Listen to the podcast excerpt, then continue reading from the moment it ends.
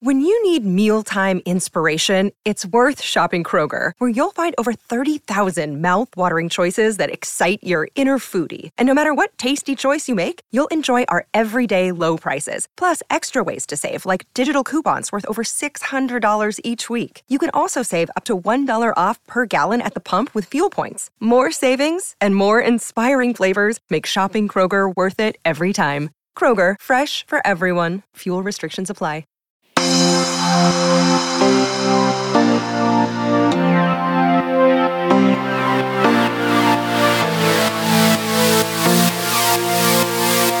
Hello, and welcome to the February 2021 edition of Outward. I'm Brian Lowder, the editor of Outward, and the only Valentine that I want this month is one from the IRS in the form of my stimulus check. Candy hearts are welcome, but not required. Get that stimmy, Brian. I'm Rumaan Alam, and as Brian said, it's February 2021, and when I am speaking to you, it is my children's winter break.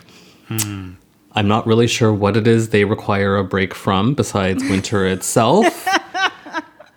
but thank God for those candy hearts. They're the only thing getting me through these unstructured wintry days.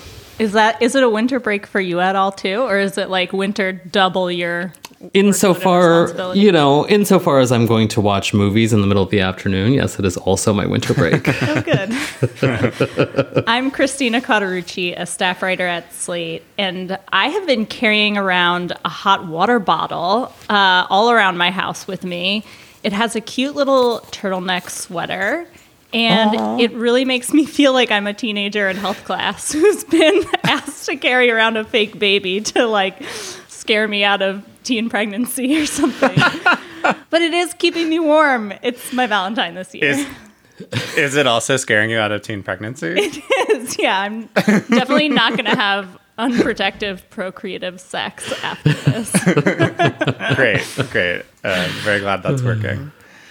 Um, all right, so here at Outward headquarters, as the weather shows hints of spring and vaccines begin to roll out in earnest, we're starting to think about connection. Uh, how have we queers done it in the past, and how do we want to do it again in the nearish future as quarantines and lockdown restrictions begin to ease?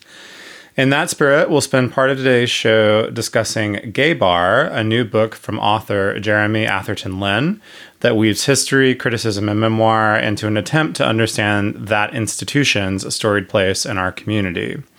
Then we'll turn to the apps, specifically the about year old queer dating and friendship app Lex, to look at how these virtual meeting spaces are changing the way we connect. After that, we'll have our usual updates to the gay agenda, but first, it is time, as always, for pride and provocations. Christina, I think you should start us off because I think you have a sort of special uh, I have pride. a special pride. Yeah. Listeners, I'm proud of you. So I was pleasantly surprised that so many people answered my call to respond to our Gays Over COVID segment from our January episode. Um, I, you know, a lot of times we ask for people to write in with their comments and experiences, and we'll like maybe get one person if we're lucky. But several of you had thoughts to share on this one. So I'm going to read some quotes from their emails, many of which were quite thoughtful. Um, one listener said he's been featured on Gays Over COVID three times and received hundreds of death threats after his Puerto Vallarta trip. He said he feels sadness, frustration, and deep disappointment with our community's reaction and vile behavior, meaning the death threats. He has no regrets about going on his trip. Um, I had gone with a couple of my close friends from Vancouver, uh, British Columbia, here in Canada, to Puerto Vallarta for a few weeks, and uh, just simply uh, something that we do pretty much every year uh, in an attempt to escape, you know, the cold weather and, and whatnot. And I knew that there would potentially be some backlash, but never to in a million years would I've uh, anticipated uh, it to have been to the degree that it was. And, and I spent a majority of the trip in complete shock slash disconnect as to why all of these vile and horrible things were being said about me. Uh, and I wanted to to make mention that when myself and my friends were in public places, such as restaurants or retail stores or in Ubers, taxis, etc. Never once have we not worn a mask or not abided by any of the local uh, restrictions or, or, or, essentially rules that were put in place. Uh, it was brought to my attention by some friends in Vancouver that my my name was being essentially dragged through the mud, and there were some pretty horrible, disgusting things that were said about me, um, completely unrelated to me going to Mexico, um, simply for the fact that I went to Mexico. Instead of engaging in this and making this some sort of unnecessary civil war, I simply just let it fil- you know, trickle down the way it did. And uh, it, it went on for quite a while. People had attempted to, to uh, have me fired from my job unsuccessfully.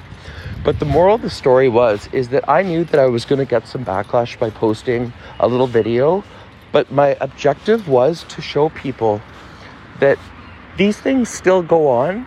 And I'm not talking about circuit parties in general, but I'm talking about business as usual does go on but we just need to be smart and do things a little bit differently.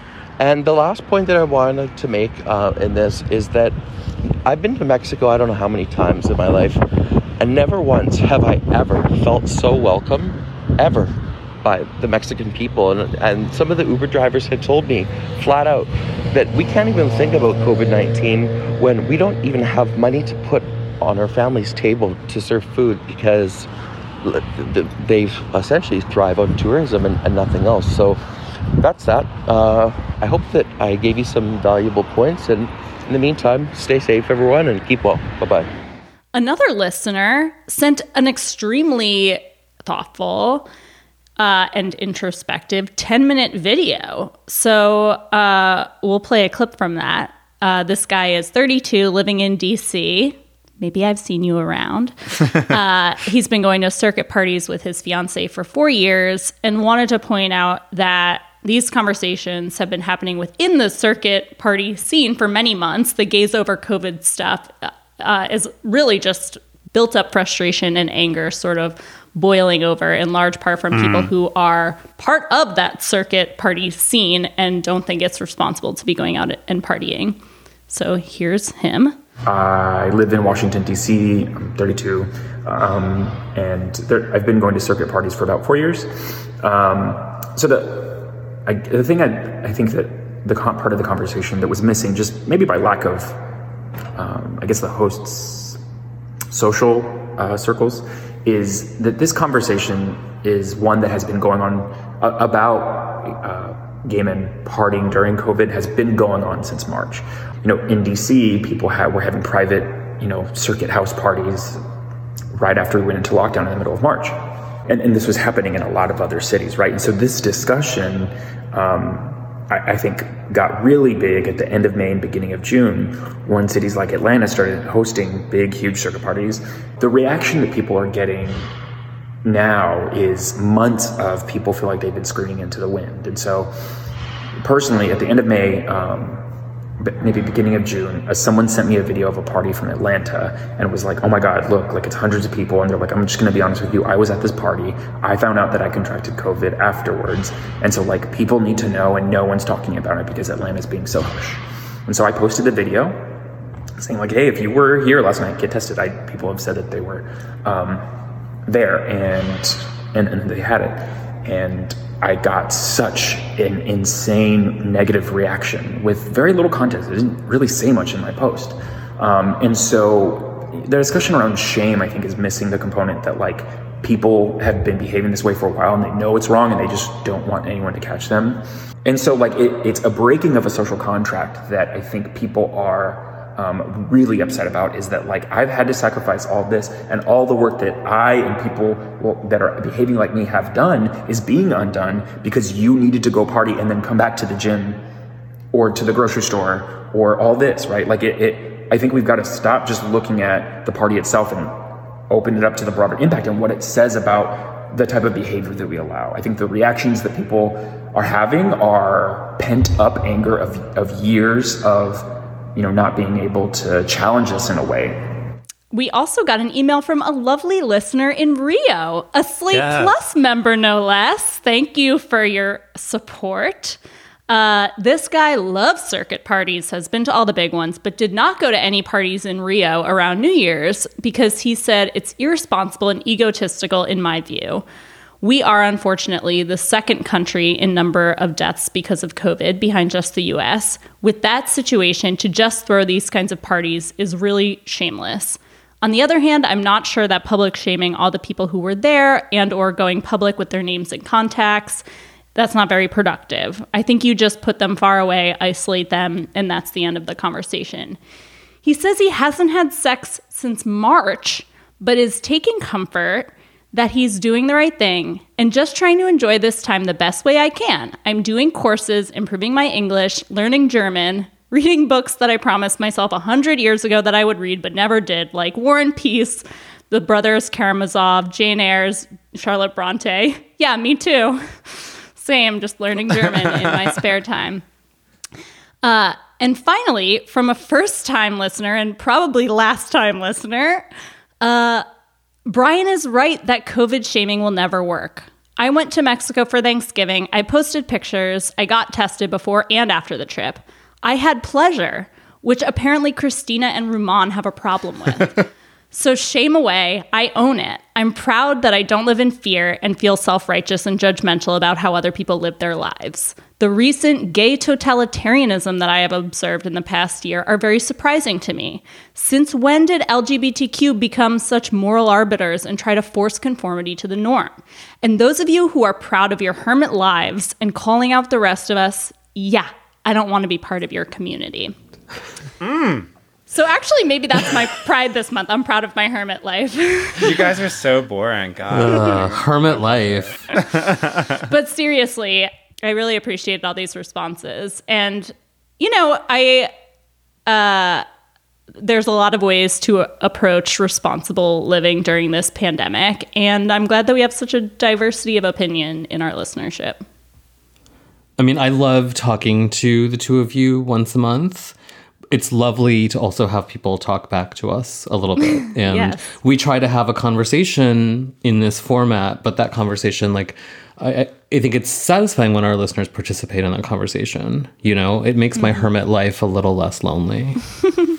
We're welcoming you into our hermit crab shell. Yeah. and I, I also think even as we, you know, move away in time from, you know, those New Year's events specifically, this this conversation about community, what what kind of community are we? What does that mean? What what responsibility does that mean we have to each other? Is only continuing, um, and I think it's I think it's you know, e- and even as as COVID, you know, eventually it becomes not as much of a, a problem. Um, I think those those questions are going to linger. So I'm glad folks joined us in thinking about it, and um, hope we can continue to have that conversation going forward for sure. Brian, how are you feeling this month? I um, have a, a quick provocation um, related to COVID, actually, so we'll just do it fast. Um, you may have, our listeners may have heard of uh, the case of Stacey Griffith, who is a SoulCycle instructor here in New York. I'm a very famous one, also a lesbian, which is why she's part of our discussion. Um, who became infamous uh, in the past uh, couple weeks for um, going ahead and getting that COVID vaccine, even though she really wasn't part of any category that uh, was up for it here in New York yet. Um, she claimed that she was doing it under the auspices of being a teacher. Um, she is a SoulCycle teacher, but I don't know that that is what um, the government meant when they were when they were you know laying out that term as part of the uh, as part of the list of, of initial people.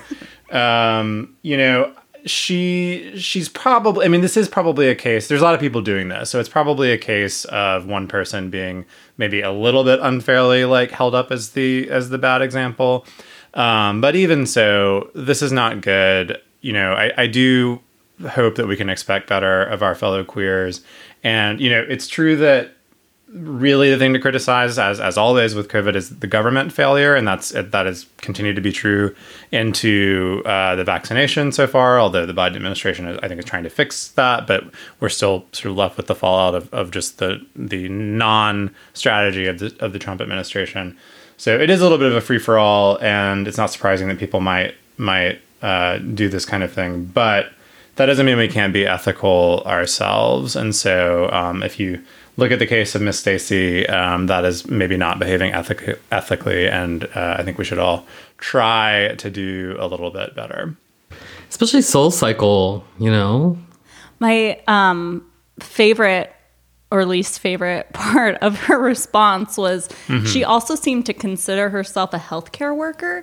Yes. She's like, I'm I'm keeping my students' respiratory systems Yeah. so they can fight COVID if they get it. I have I have the quote here. Yeah, I, I function as a common point for many overlapping people in my profession of health and wellness as a teacher. It's my priority daily to keep my community and their respiratory systems operating at full capacity, so they can beat this virus if they are infected. Um, yeah, so you know, I guess, but uh, also I, I don't agree at all. Man, she should go work in politics. That's like I that's like some very so impressive, impressive. spin, you know. nice, That is very some nice spin. phrasing. Yeah, yeah. Yeah. So, but um, she know, did. I kind wish that she did of apol- She did apologize. I should say that event after much uh, condemnation. So maybe she's learned the error of her ways. But um, yeah, Rumaan, how are you doing? I, I'm good. I'm feeling proud. I, about a year ago, this time, I spoke to the writer and artist Maira Kalman for the other podcast I work on at Slate, which is called Working. And Myra told me something that she has said a lot in public that she begins her day by reading the obituaries. It's a really interesting way to think about beginning your morning. Um, part of my 2021 was trying to look at Twitter less. So far, like mixed bag, mixed results there. But um, I have been trying to look directly at the news, directly at Slate, directly at the New York Times, whatever. And um, that is where I learned, um, because of his death, of the life of Joseph Sonnabend, who was a physician who was very active in the AIDS crisis um, in New York City when he was a younger man. Um, he was a gay man himself, and that sort of. Im- that informed his um, practice of medicine. And he was just one of those um, everyday people on the ground level of that crisis who became, who sort of chose to just do something extraordinary by committing themselves to um, not only care but research. Um, so there's an obituary for him in the Times that was published on January 30th of this year um, that I highly recommend by a woman named Katharine Q. Seelye um, at the New York Times. Um, I do think it's a good practice to begin your day by reading the obituaries, and I do think it's a nice reminder of these sort of aspects of gay history that passed right in front of us. And um, so that is my pride. Wow. That's uh seems like a good reminder of your mortality too, you know. I think that's why I think that's why Maira recommends it. This sort of way of reminding yourself that there are extraordinary lives happening around you, mm-hmm. and confronting them at the moment of their passage reminds you that like you should get off your ass and make a podcast and stay in your house. and stay in your house. Yeah. Mm-hmm, mm-hmm. Another day is here, and you're ready for it. What to wear? Check. Breakfast, lunch, and dinner? Check. Planning for what's next and how to save for it? That's where Bank of America can help.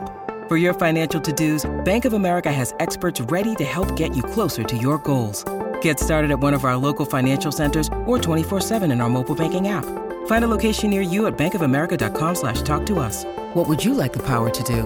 Mobile banking requires downloading the app and is only available for select devices. Message and data rates may apply. Bank of America and a member FDIC. Elevate your summer with Osea's best selling body care set. It's everything you need for radiant summer skin on the go. Featuring travel sizes of Osea's clean, vegan, cruelty free, and climate neutral skincare, like their best selling Undaria algae body oil. Right now, you can get the best sellers body care set, a $78 value, 33% off. And use code SUMMER to save an additional 10%. That's an additional 10% off at OseaMalibu.com code SUMMER.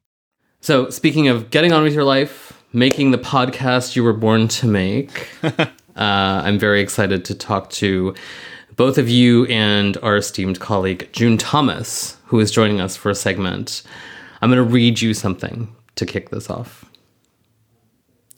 When I say gay bar, you might picture a salon of effete dandies engaged in witty banter, a layer of brutes in black leather, a pathetic spot on the edge of town flying a lackluster rainbow flag for its sole denizen, one lonely hard drinker. Of course, the gay bar can be all these things and more. Many of us have believed finding a home in such a place meant finding oneself. Late at night, all the men in the room are referred to as boys. Hello, boys, shouts the drag queen. And this approximation of Neverland evinces a mindset of perennial searching. These are Jeremy Atherton Lin's words from his just published book, Gay Bar, which is well, the question of what it is exactly is one of the first things that we should get into. It's a dash of memoir, a bit of cultural history, maybe an ode to the institution itself, which, as Lin writes in the section from which I just read, is maybe less a place than a mindset of perennial searching. Like I said, our colleague June Thomas is joining us for this conversation, which is fitting because June's own writing on the gay bar is quoted in Lin's book. Oh, wow really, that is a measure of true fame. That is a real mic drop on June Thomas's part. June, welcome to Outward. Good to have you. Thank you, Rumaan. Um, I wanted to call on Christina first, not to put you on blast, Christina, but I did see that you had very enthusiastically Instagrammed a passage from this book. And so I felt like maybe you should get us started. And her stories, no less. Yeah. yeah. My story. I didn't. I didn't put it on the grid, but um, I did have a couple people tell me that they bought the book based on this passage based on this passage that I posted. Influencer. Influencer. Um, so it is no secret to anybody who listens to this podcast that I love a gay bar. Um, so Jeremy Atherton Lin has a bit of a different relationship to gay bars than I do, in part because of our different ages and genders. So for him, the different bars that he writes about in the book were like different identities that he was observing and trying on. Um, but the book really spoke to um, and reflected a lot of the roles that gay bars have played in my life. And in the passage that I posted to Instagram, he writes, Identity wasn't about finding something within, a cicada biding time in my underground but about sensing myself out in the world. And this is the big draw of a gay bar for me. It's a place to feel out how I fit into my queer surroundings, which is also mm. then how I fit into the world. Um, and early in the pandemic on this podcast, I talked about how I was feeling less like myself because I wasn't going out. And I realized in that moment that my like gender sexuality self doesn't and maybe can't exist in a vacuum. And it's mm. through interactions mm-hmm. with other people, um, strangers and friends, and also like dressing up for those interactions that I am able to actually perform myself and fully grasp and be myself. And reading this book was, I just felt such a deep and intense uh, longing for these places where you are either meeting actually all at once like meeting friends mm-hmm. uh, seeing people you already know running into people who you've seen a bunch of places but maybe you don't actually know each other but eventually you recognize each other enough times that you feel like you know each other. And also being uh, confronted with brand new people who might help you learn something about yourself or become a person in your life. Um, does, does any of that ring true for you guys it did for me. I really liked it um, because, I mean, I liked it in small doses. I, I think I would have been happier even. I enjoyed it. it a, I have a very positive view of this book, but I think I would have liked it even more if it had been one short story instead of you know, because essentially uh, they're snapshots. The chapters are snapshots of different experiences, different selves that he presents at different bars in different places. Um, and I, you know, after a while, it's like, yeah, yeah, you've had a lot of selves, bro, and you know, that's correct.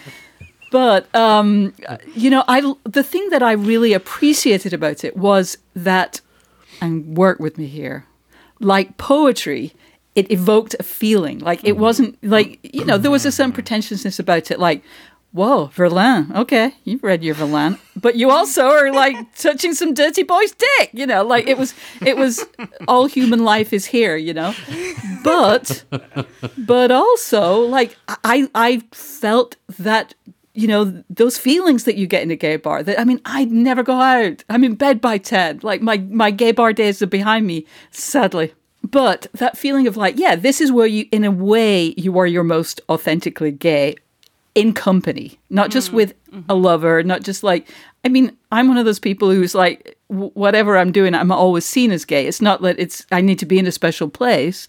I'm very comfortable with my gayness. But when you're in a gay bar there's that feeling of like oh my god that feeling that happens like everybody's dancing there's like you've oh my god we're reaching transcendence and you have that goofy grin on your face and that it is a special place but as he observes it can also be a fucking shithole. Like a lot of gay bars are crap, crap bars with crappy service and mm. crappy, you know, whatever. Like it's there's a tendency, including in my own writing about them, to act like, oh, they're our refuge, they're our history, they're our patrimony. They are.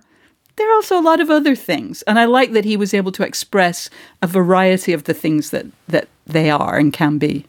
Yeah.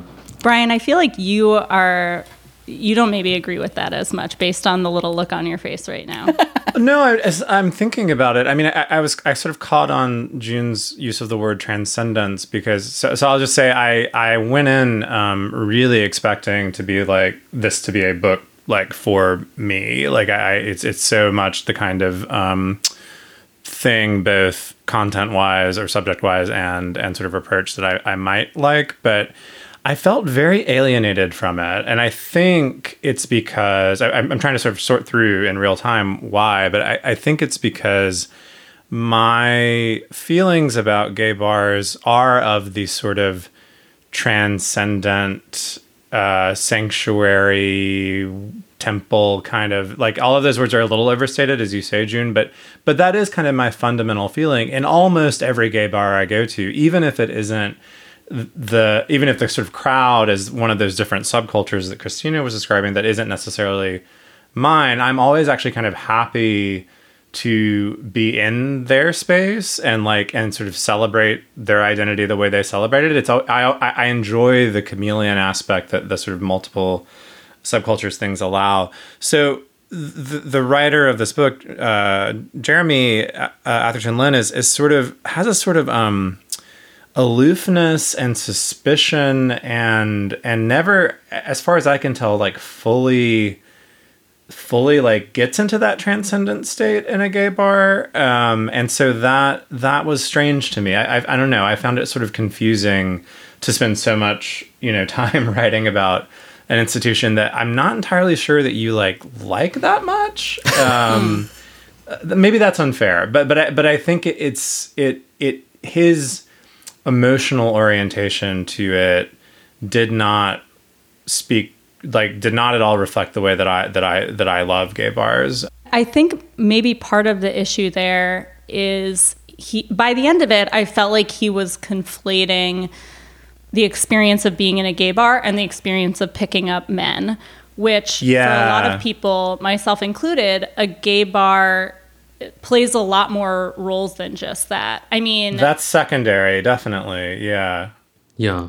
I do think that like the the the project he set up for himself, which is to remix the personal and the historical and the cultural, it inevitably leads to this kind of disconnect where like you're interested in the historical stuff and then the personal stuff begins to feel like I, I, I can't relate to this or I can't quite situate myself in the same place as you because we are different people. He does say this thing in the book that I thought was really striking. We go out to be gay. We crave this when once again growing bored with the straight world. It made me think of actually in our last episode, Christina, you talked about you forgetting how to tie a bow tie. Yeah, and that like sad. that the requirement of an access to a larger world to remind you of exactly who you are and um and it's not connected like for the author it seems that seems intimately connected to the pursuit of sex or the experience of sex. But as you're saying it can be about this other thing. It can be as simple as like putting on a bow tie and being with your queers at the you know like having a fancy night out like whatever that is. Like that's an interesting experience that's sort of hard to articulate.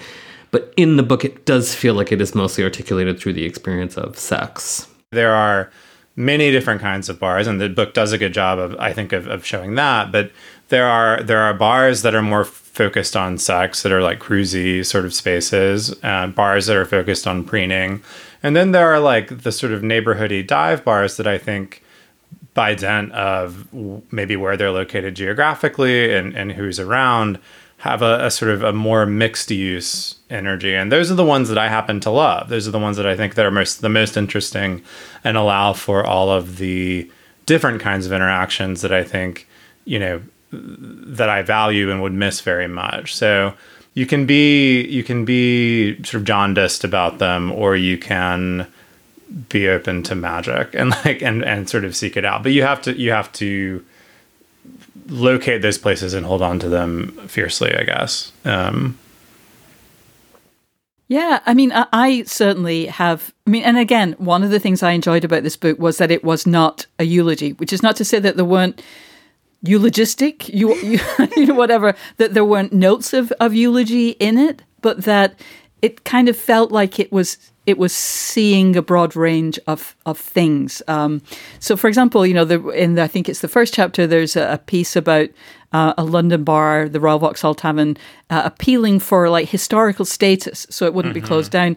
And he, you know, he quite rightly kind of mocks some of the claims because, like, no, come on, special pleading. At the same time, maybe we need special pleading because you know, yeah, uh, you know, for th- we don't need to rehearse all the reasons that you know life is not, you know, just because you don't have a gay bar in your town or just don't have a lesbian bar in your town anymore doesn't mean that you know life is over. But um, you know, it it's very hard when you are living your life to acknowledge that something that is very valuable to you has had its moment and we're now in another historical phase and something new is appearing and it might be better it might not be but that that's how time works. When you're living in it you don't want to like acknowledge that. You want to hold on to the things that you enjoy and that are meaningful to you. Um, but uh, you know it it there is this feeling of we're we're, we're nostalgic queens, you know, and we, we just want to we want to hold on. Um, both, and you know, that's one of the reasons that we kind of sometimes like. I think um, the slightly seedy type of, of situation. You know, there's a, a phrase that I uh, associate very much with gay bars: nostalgie de la boue. You know, the nostalgia for the mud, um, mm-hmm. for the kind of the nasty, you know, the, the the crummy way things used to be. That, in a way, maybe we kind of like to have that little frisson of not danger because it's much more dangerous outside of a gay bar to be visibly gay. Um, but there's you know that we enjoy that, and maybe maybe it's just trying to hold on to something that we need to let go of. I did want to point out that I went to one of the bars that he mentions. I went to the Ooh. club night Popstarz when I was myself a student in London, which is where he, you know that's the circumstances under which he went there. Uh, and also, that was like his ultimate club night. Yeah, that's where he met his partner, right? Yeah. Um, and man, reading that made me feel so old. Like just like put me on an ice floe and send me out into the Arctic. Like What was your relationship to gay bars at that point? I mean, I was such a baby. I don't even really remember. I would have been 19 years old. It was 1996 that I was in London. Um, I, I can't conjure for the life of me what it was like to go to that thing. Um, what it looked like, what I did, what people looked like. I just can't like I can't access that memory at all anymore. Um, but it was a big deal to be in London. It was a big deal. I remember like re- we would buy Time Out magazine and like read about it and like figure out where you're supposed to go and how much money it would cost and all of that way of making your way in the world. That's what the book really most reminded mm. me of is less the experience of being inside these places than in remembering what it was like to buy Time Out magazine and figure out hmm. how to mm-hmm. like save your money, like buy less food that week so that you could afford to go to a club. It just seems so like cute somehow. Um, and you know, I think June's right. Like things are different now. They're different now, and I and they will be different still when we emerge from the cultural shift that we are sort of in the center of right now. It's really hard to say what will what lies on the other side. Is is every city going to see rents decline precipitously and are we going to see like canny, you know, gender non-conforming artists like pool their resources and open up a bar that like welcomes all people or are we going to see, you know, rents skyrocket and every restaurant in New York City is going to be a Subway or a Pizza Hut? Like there's just we just don't know yet. God. Grim, right? That's a bleak bleak way of um, thinking about it. I too had gone to a couple of the bars. I think that he mentions one of which he calls a gray bar, which I think is a very um, clever way of referring to a bar that's not explicitly or exclusively gay, but caters to a largely queer clientele. The one he talks about, or one of the ones he talks about, is El Rio in San Francisco, which he lived above and which I have had several wonderful afternoons at. They're known for their daytime parties. Um, and one of the things that I like best about queer bars is to go to them when I'm traveling or when I'm alone somewhere. And that's the kind of thing that an app really can't replace is the ability to just drop in somewhere no Totally. matter what day of the week it is or what time of the month it is and have the opportunity to meet people who are already a little bit inclined to be friendly to you. Well, and in a way, that's when you need it most, right? When you're in your hometown. I mean, if you have a community, if you're part of a community, if you need that hit of gay, you know where you can find it. You know, might be in your home, it might, you know, whatever. But when you go somewhere, and you, that's when you kind of feel that need of how can I ground myself with with with my people. Um, so yeah, if you like need to, you know, consult uh, an atlas and a and a calendar to figure out. Well, if the moon's in the seventh house and it's February, I guess there'll be a party in this bar. Like, no, nobody can do that when you don't belong in that community. Yeah. Well, at this point, almost a year into varying degrees of quarantine, it's simply nice to talk with a bunch of nerds about what it might be like to someday go to a bar. And I hope that before too long, we are at a bar again with one another. The drinks are on June Thomas. Um, June, thank you for joining us for our discussion. We were talking about Jeremy Atherton Lin's book, Gay Bar. Thanks again, June. Thank you for having me. Queer women and the people who date them have sometimes had a rough go of it when it comes to dating and hookup apps. The big, explicitly gay apps have all been for gay men, and other apps that were built for straight people, like Tinder and Bumble, have sometimes made it really hard to varying degrees for queer people to find each other in intuitive ways. There's always a lot of man woman couples on there looking for a third, which isn't the sort of advance that some lesbians want on a hookup app. And for trans people or queers interested in dating trans people, the gender filters on these apps can make the dating pool too broad or too narrow or just not exactly what you want to see. So there's not a good way, for instance, to say you're into non binary people and trans men, but don't want to see any cis men on your feed. Lex has tried to offer a solution. It's a queer dating app that launched toward the end of 2019, and it's explicitly intended for everyone but cisgender men, which is more in line with how a lot of queer people, excuse me, which is more in line with how a lot of queer women and trans people actually socialize and hook up. Uh, Lex also diverges from the typical dating app in two big ways. First, it's entirely text based in the style of old school personals ads. It actually started in 2017 as an Instagram account called Personals, so you can link your Instagram account, but there are no photos on the app. And second, it has become kind of an all purpose hub for organizing in person gatherings, even those that don't revolve around sex.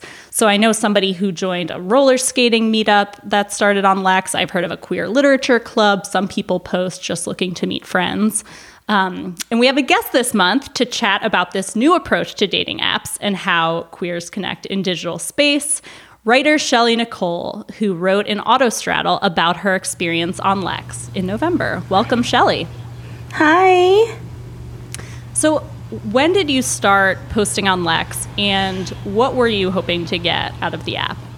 Right. So I originally posted on the app um, when it was back on personals, like when it was still on the Instagram account, and got a little traction here and there. But then when it switched over to the app, um, I was probably honestly one of the first people to like throw my ad up there because I just thought it was so amazing. I thought it was just really cool way to meet people.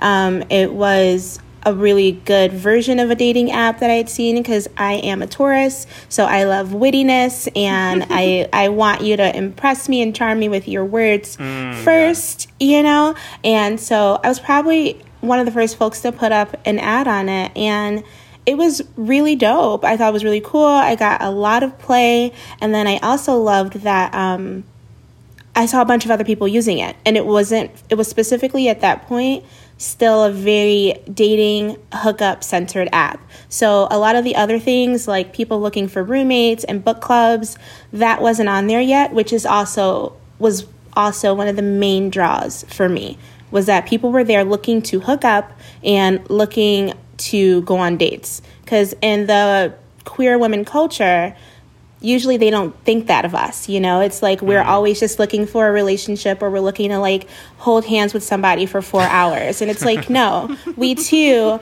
want to hook up. And i loved that this is exactly what that was doing for me. And it was great. Um, i was just i'm just really curious shelli if you can talk about um, what it means to you or what it meant to you at the time that this was all taking place via words and not images. Um, I'm so, I find that so striking, and the name itself, I guess we should say, is derived from the word lexicon. Um, but you know, you mentioned you know, kind of jokingly that like you want to be talked to, you want to be flirted with, you want to be, but you know, I wonder if you could just talk about your personal experience of not being able to see the people with whom you were communicating and what that meant for the whole experience for you. Yeah, so that was a, a big part for me, um, especially just because, yes, I am a person who definitely like needs physical attraction, right? Um, you can be as witty as the day is long, but if I don't want to make I was going to say something very naughty, but I'll edit it.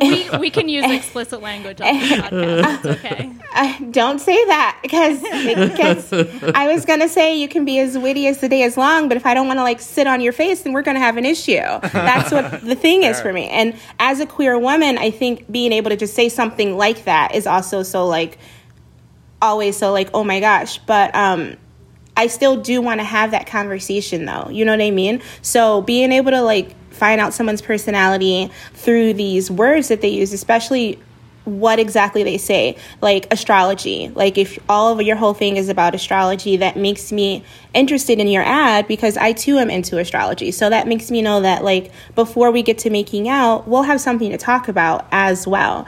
Um, and I just thought that was a really big draw too. But what I I didn't like about the just using the people just allowing themselves to use their words where sometimes people would post things like i don't know what to say and like that was their whole ad was like i'm mm. i don't know what to say about myself and that was supposed to be the draw but in reality it it's not because if you don't know what you want to say about yourself on this ad it's not going to make me want to click on it you know so right. then though what lex also does is they allow you to connect the instagram you know? So i kind of use it twofold. I find an ad that i that took me in. Maybe you talked about like i said astrology. Maybe you talked about a plant or something like that and then it takes me to the next step of being like oh am i also going to be physically attracted to you as well? And it was always very 50-50 with me for that. It was wasn't all the time that just because i liked someone's ad was I also physically attracted to them. But for me, and also for Danny and Drew, who I uh, wrote the piece with on, on Autostraddle, we all agreed that that was okay. It's okay to be in this zone where you're attracted to someone's words, but then opt not to go further because there's no physical attraction there, you know? yeah so when you guys wrote that piece um, i noticed that you know this was maybe a year after lex had launched and when you revisited it you felt a little more ambivalent. What was that about? Yeah, it was because, okay, so f- for every Lex ad that you had that was really just about someone posting midday on a Thursday, just being like, I would like to get anonymously railed by a hot dyke this afternoon. There's 15 other ads where they just want to hold hands or read books or join a book club or sell something. And it was just like, this is not the lane that that was for. You know what I mean? It's what it kind of converted itself into somehow. And we don't have these apps for queer women like Grindr and, and Scruff where you can play like close distance dykes and stuff like that. And I don't think anyone has found like a safe way to do it. So there's that. But Lex came so close to being a, allowing us to have a a hookup app, es- essentially for queer women. Um, and it just made us all, I think, really sad about that aspect of it because it, it's just my issue with how queer women are portrayed uh, in so many places. It's like it is, it's assumed that we're all inherently soft, right? Like all we want to do is go on 18 hour dates where we talk about our trauma and cry and then book a U-Haul and then four to six business weeks, maybe there's a kiss and two cats, you know? and it's like, that's not all of us you know what i mean? And i it saddened me that lex had went from this like super sexy hookup app to essentially like a roommate or book club thing that you're, you're mm-hmm. talking about. And it just it saddened all three of us actually. And now it's like when you post on it if you are looking for a hookup i mean pandemic so maybe don't but like if you are looking for something like that your ad doesn't get any traction anymore. Mm-hmm. It's like everyone is just wants to go on these cute Zoom dates where, you know, we watch a movie or something like that and not have like virtual sex, you know? And I we hated that aspect about it, the switch. I feel bad for Lex in a way because it launched like less than six months before the pandemic. So I had the same experience as you, Shelli, where like I went on it when it first launched. Actually, I had followed personals eh, when it was on Instagram, and it was like so flirtatious, so sexy, and not even all of them were about what specific, you know, sex acts you wanted to do, but they were people putting their best face forward. And even just scrolling through was like a little bit of escapism and fantasy. And that's part of the fun of a hookup or dating app. Whether you contact someone or not, is imagining yourself possibly contacting any of these people um, and, you know, putting yourself in the situations that they're describing. What what the app has become in the pandemic, you know, I relogged in recently when we wanted to talk about it for the podcast, and it was honestly really depressing. It seemed like there were a lot of people um, reaching out for help. Like, I'm just going to read a couple posts. Heartbroken. My emotions are in a really weird place, and I just need someone to talk to. Another one. I'm having surgery in two weeks. I have no family at all anywhere near here and don't know anyone that can come help me. It really sucks. Another person asked if anyone could give them advice on recovering from feeling suicidal. Another one said, How are you finding motivation to keep living through this pandemic? And it it's really hard because obviously this is a place where people feel comfortable reaching out for help. Maybe in a way they don't feel comfortable asking friends or family. Um, they feel more comfortable being like semi anonymous on this app. And I think the app has done a good job of being a pretty highly regulated safe space, so to speak. You know, you get a lot of reminders about like transphobia, racism aren't tolerated. Um, and, you know, you're in this space designed for queer people. But it was designed as a dating and hookup app.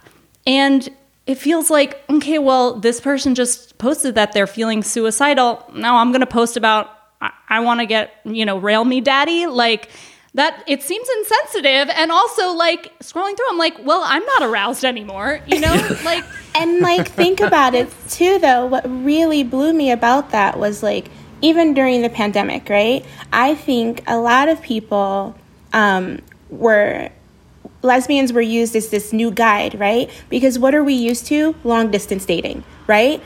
we were like, "Oh, y'all are in our field now. Welcome." You're crying that you you can't see your girlfriend who lives two block. Try having a girlfriend in Australia for six months and being like, "Baby, when I see you," and then just fucking all the time, like on the computer and stuff like that. So my thing was like when the pandemic happened, I was expecting Lex to flourish, right? Because I was like, this is our lane. We do this. Like, we do this long distance stuff. We come up with this is our field. And instead of us being able to be these sort of guides, or not even a guide, but to sort of like being able to fall, lean into our our power that we usually this is our our our field we went the other way. Mm-hmm. And I just was so upset about that because I genuinely thought that this was not going to be a huge issue for dykes, right? I just, I really thought this was, I mean, set aside, you know, people, emotional connection, stuff like that, but I just thought that sexually or on an intimate level too, we would be able to succeed in this. And we went the opposite way of now leaning into these terrible stereotypes that people put on us is just that we just want to talk trauma and and we want to connect through that and we want you know and that's yeah that's a part of any i think relationship but it gets put on queer women that that's the major part of ours. And now we're unfortunately making the stereotype have some traction right? Yeah. like which sucks. I feel like it what lex feels like now is a message board, but without the validation of being able to comment on people's posts. So it, uh, and you know, I, I'm not suggesting that they have the like person power to make this happen, but it feels like there should be different segments of the app for different needs. So like a community bulletin board where you can post about here here's some uh, resource for free meals if you need free meals or if you'd like to donate, which is another thing people were posting about. Uh, or you know here let's organize a clothing swap. Then maybe another area for people to post about their mental health struggles. And then another one for dating and sex because it doesn't all make sense in the same column my issue with that is we like cute great idea right? But like why do we have to do that? You know what i mean? Like why is it on this dating app that was specifically meant for mm-hmm.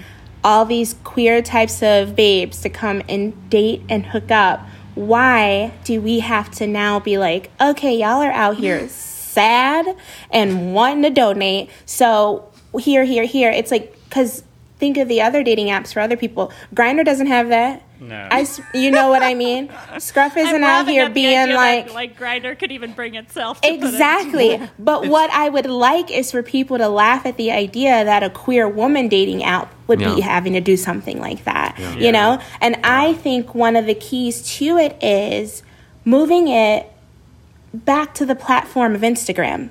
You know, I think and I think maybe someone would see that having reverting it back to just being on Instagram as it was when I was on personals as a fail.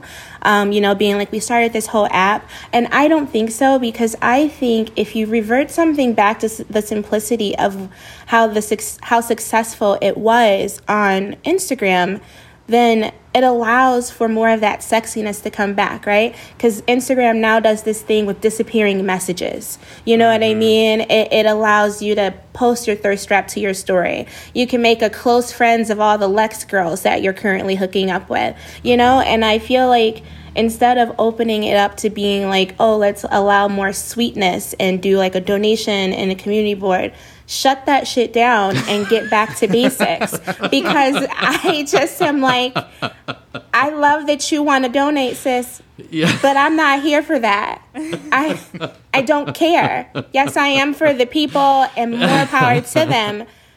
But let's get at it. Yeah. Show me your boobs. You know what yeah. I mean? Like yeah. yes. it's this whole thing and I hate that we as queer women have to have to or queer uh, women have to like do something like that yeah. and be like you know it, it sucks. I want and this is going to sound maybe a little trite but i hope people understand what i say when i um, when i say it. I want people to look at a queer woman a dating app and be like and think of like scruff or grindr. You know what I mean? I want people to be like when they see me on it in the bar, looking over my shoulder, and they're like, "Oh, to." sis is on. She's on that. yeah, Well, wrap it up." And it's like, yeah, you know what I'm doing, but we don't. We don't have that, you know, Yeah. and it saddens me so much. Well, thank you so much, Shelli Nicole. Again, Shelli wrote a great piece uh, with two colleagues on Autostraddle. Thank you so much for joining us, Thank you for having me. and best of luck. Yeah, good, happy hunting out there. Happy Yeah. hunting out there. Listen, I'm gonna keep trying. Don't you worry. oh, I'm not. I'm sure you will. Just a quick note for our listeners. Um, since Shelli's great piece was an Autostraddle, I just wanted to flag that Autostraddle is having a fundraiser right now. Um, like most media outlets in 2020, they suffered from a lack of advertising. Um, it, it sort of dried up for everybody for a while there during the pandemic. And so um, they had a tough go of it um, and had to do fundraisers back then, but now are doing another one to help them make it through July of this year. Um, so they're, they're really fundraising for the next six months. So if you love Autostraddle um, as much as we do here at Outward, I hope you'll go check uh, check out that fundraiser. You can find it at um, autostraddle.biz. That's autostraddle.biz. All right, that is about it for this month. Um, but before we go, it is gay agenda time. Um, how about you start us off, Rumaan? So we spoke earlier about Jeremy Atherton Lin's book, Gay Bar, uh, which made me feel really nostalgic. And one of the things that came up in his book that really was just like I, I sat up in bed and I was like, "Holy shit!" Was he mentioned this movie from 1996 called "Beautiful Thing" with director Hettie MacDonald? Um, it's a movie about like two boys on like a housing estate in England. Who, I mean, I don't even really remember the movie, and I'm pretty sure it's not amazing. But I was 19 years old when I watched it, and it was amazing to me at that moment. Like truly, like blew my mind. And I think we've reached the point in the pandemic where a lot of the new entertainment that's coming out is like not amazing. Like it's mm-hmm. not great. And I have really lost interest in a lot of like, in keeping current with a lot of what's new. And so that is my gay agenda item Hettie MacDonald's 1996 film, um, Beautiful Thing, which is widely available on streaming. And I'm going to force my husband to watch it with me this weekend. oh, great. Love a thing that's widely available on streaming. Yeah. Christina, what do you have planned for the month? Um, I'd like to recommend a GQ piece by Emma Carmichael called Megan Rapinoe and Sue Bird Are Goals. To be perfectly honest, I didn't think I could learn anything more about Megan Rapinoe and Sue Yeah. I like them both and like reading about them and looking at photos of them. So, but I was like, you know what? This has some photos in it. I might as well read it, uh, and I'm sure I'll know everything there is to know. But I did learn things about them because, and I think it's in part because the piece was written by a queer woman. They were incredibly open with her about their relationship, the first time they hooked up. Um, and there's something about seeing two gay celebrities who actually seem well grounded being so in love with one another, especially in the field of sports, which has been openly hostile to queer women for as long as Megan Rapinoe and Sue Bird have been athletes. Um, you know, Emma Carmichael just writes really beautifully about being a girl in sports, coming out relatively recently, it seems, um, and the kind of influence that people like Megan Rapinoe and Sue Bird uh, have had on her. Uh, just a really lovely read and some incredibly sexy photos. I was just gonna say that. I was just gonna say Oh like the photos are God. real. It's like a very specific presentation of um, queer people that is considerably more sexualized than you might expect to encounter in the pages of a glossy of celebrities. You know, Yes. and in part it's because they have amazing bodies because they are like athletes, but in in another way it's just it is very it is more frankly sexual than I can recall seeing of photos of someone like Ellen and Portia, for example. Like, you know, they're different people. It's not fair to compare, but it is a much more sexy photo shoot. Uh, Brian, what are you recommending for this month? Um, uh, so I this is a a agenda item that I'm going to experience in real time with our listeners because I haven't actually seen it yet, but I have it on good authority that it will be uh, worth your time. It is called uh, It's a Sin. It's a new HBO Max uh, miniseries from Russell Davies. Um, if you don't recognize that name, he uh, is the guy behind uh, the original British Queer as Folk. Um, and he's come back, and many other shows, I should say, but he's come back uh, with another gay series, this time that takes on the AIDS crisis in the 1980s in London. Um, and so, you know, that was, I was reading a profile uh, about this, about, of him and about this new series by Charles Kaiser. Uh, and in the Times, and he pointed out that the original Queer as Folk left out AIDS entirely. And Russell said that that was on purpose because he wanted it to be, since it was going to be a really breakthrough show for straight audiences, he wanted it to be like sort of entirely um, joyful. You know, not, if not not every plot was joyful, but it needed to be like a, sort of a, a happy representation. Um, and now he felt like it was time in his sort of our own artistic career to deal with the AIDS crisis. So um, this show, uh, It's a Sin, will be doing that. Um, and it starts on HBO Max on the 18th. So I think the day after our episode comes out. So I will be watching it, and I hope um, our listeners uh, will do so as well. Sounds great. Um, and June, since you're here, would you please uh, also give us a gay agenda item? Yes, I am back to uh, endorse. So recently, I started listening to lesbian romance novels on Audible, partly because I'm going to speak to one of the best narrators of these novels for Working, um, another Slate podcast, uh, very soon. But I was astonished to learn that that the these narrators uh, they perform the emotion you know? So if a person is excited they they put excitement in their voice. If they're scared they put fear in their voice. And if the characters are having sex they put that in their voice too and it is I, I had no idea. I was I was fully shocked, but also fully on board to listen to more. Um, and so I've I've just become a, a, a, very keen connoisseur of these books. I particularly recommend um, the works of Radcliffe, somebody I'm very familiar with already. I my favorite series of, of, of trashy but very enjoyable novels are the the series, the Honor series, which involve um, the uh, the coupling or the the relationship between the first daughter of the United States and the head of her Secret Service Yes, team. Uh-huh.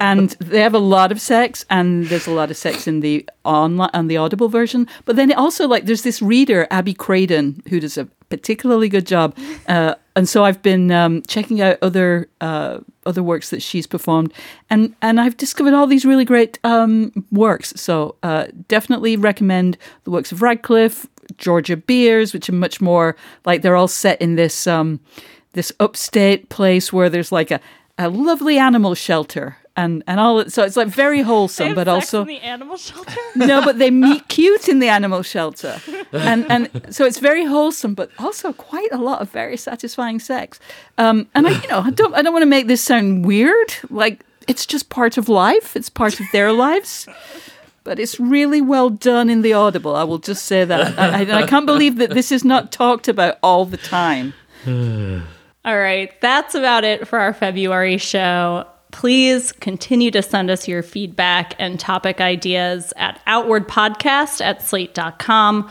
or via Facebook or Twitter at Slate Outward. Our producer is Daniel Schrader. June Thomas is the senior managing producer of Slate Podcasts and the terrible gay bar cocktail that nevertheless tastes like home.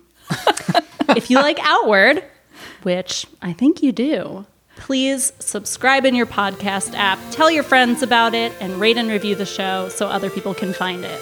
We will be back in your feeds March 17th. Bye, guys. Bye. stay gay Stay gay, everyone.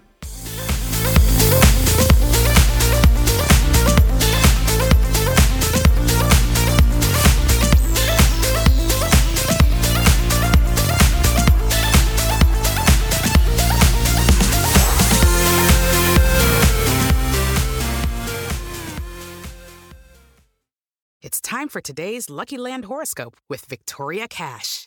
Life's gotten mundane, so shake up the daily routine and be adventurous with a trip to Lucky Land. You know what they say your chance to win starts with a spin.